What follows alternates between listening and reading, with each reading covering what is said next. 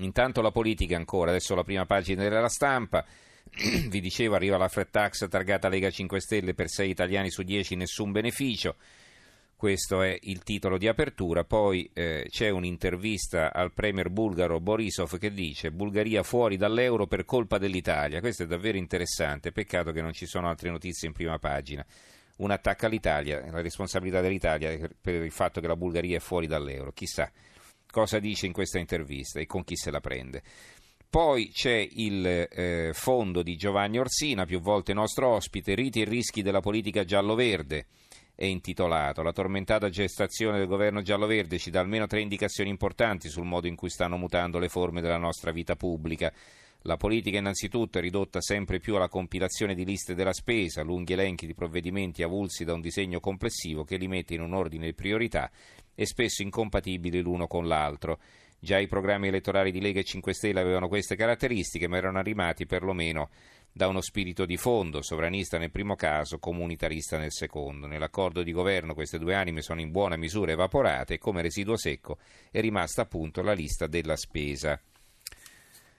Libero, beccatevi sto contratto e così andremo a fondo. Ecco il documento di 5 Stelle Lega, flat tax, reddito di cittadinanza, assunzioni, lista della spesa da 110 miliardi e non ce n'è uno in cassa. 5 Stelle vuole risolvere tutto chiedendo i quattrini all'Unione Europea che invece si rifilerà due dita negli occhi.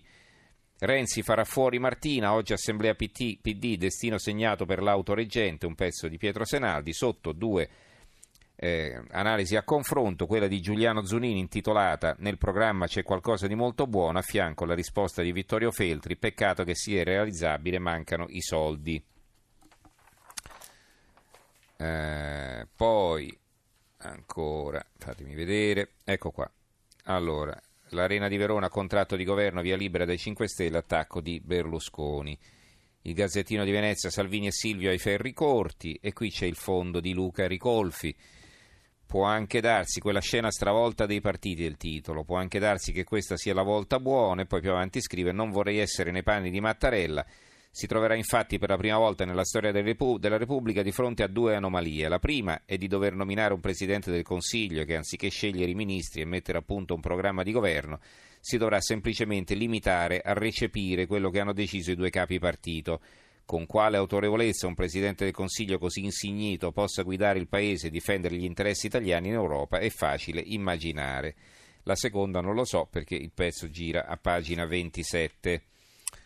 Ancora, eh, Milano Finanza, quotidiano economico, dove mettere i soldi se governano loro o se non governano? È un'analisi del direttore Paolo Panerai, insomma, come riposizionare mutui, risparmi investimenti con le misure preannunciate dal contratto di governo Lega 5 Stelle. Il mattino di Napoli, Berlusconi-Salvini, alleanza a pezzi. Plebiscito online dei 5 Stelle sul contratto, vola lo spread, l'Unione Europea servono altri 5 miliardi, cioè di manovra economica aggiuntiva.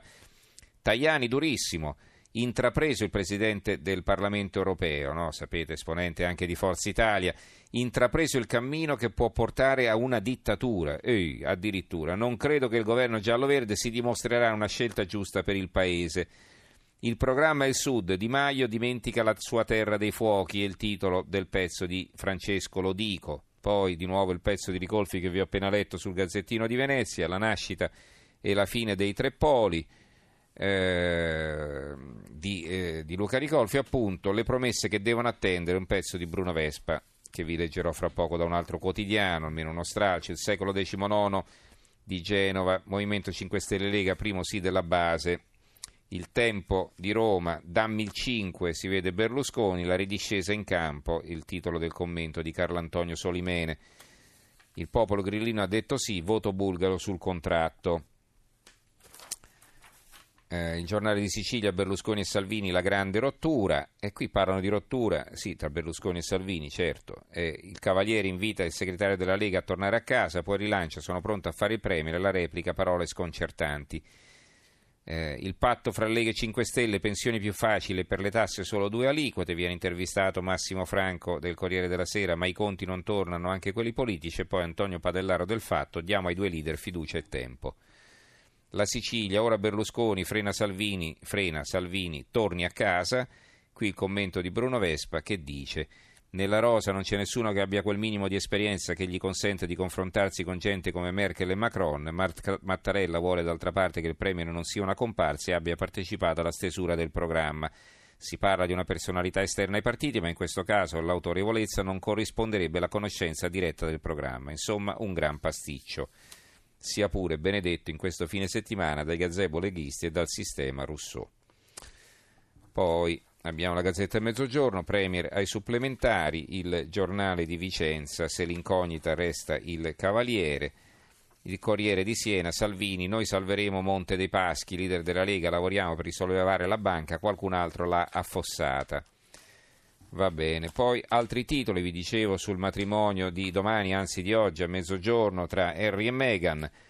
C'è chi si entusiasma e quindi spara grandi titoli, poi francamente poi ognuno giudica come gli pare sta cosa, ma oggi la cerimonia a Londra, una foto, grande foto sulla Sicilia, Harry e Meghan, il grande giorno Carlo accompagnerà la sposa, eh, libero ma che gigantesca rottura sposare un principe, le nozze di Meghan con Harry, eh, il fatto quotidiano Meghan col- colorerà la monarchia, il quotidiano nazionale Carlo porta Meghan all'altare, va bene.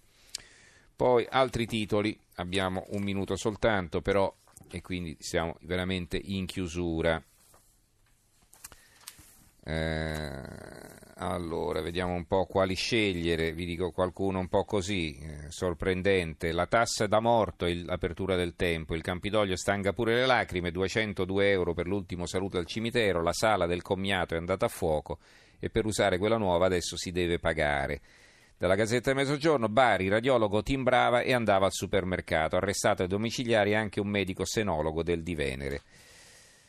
Eh, in Veneto arriva il dentista gratuito, leggiamo sul Gazzettino di Venezia, aiuto della regione per i meno abbienti, contributo fino a 400 euro per le dentiere. E poi eh, abbiamo tutti i titoli che vi dicevo prima, anche sulla, bamb- sulla bambina morta nell'auto e l'apertura di tutti i giornali toscani, il Tirreno, la Nazione, naturalmente grandi titoli anche sul secolo XIX e a Genova, quindi in zona. Va bene, chiudiamo con una buona notizia che arriva dal Corriere dell'Umbria. Perugina, tutti i mezzi salvi, completato il piano sociale della Nestlé, rispettato l'impegno di gestire i 364 esuberi senza licenziamenti. D'accordo, allora ci fermiamo qui. Ringrazio Gianni Grimaldi regia, i tecnici Vittorio Bulgherini e Stefano Siani, redazione Antonio Bonanata, Carmelo Lazzaro e Giovanni Sperandeo. Vi do appuntamento a lunedì a mezzanotte e mezza. Buon fine settimana a tutti.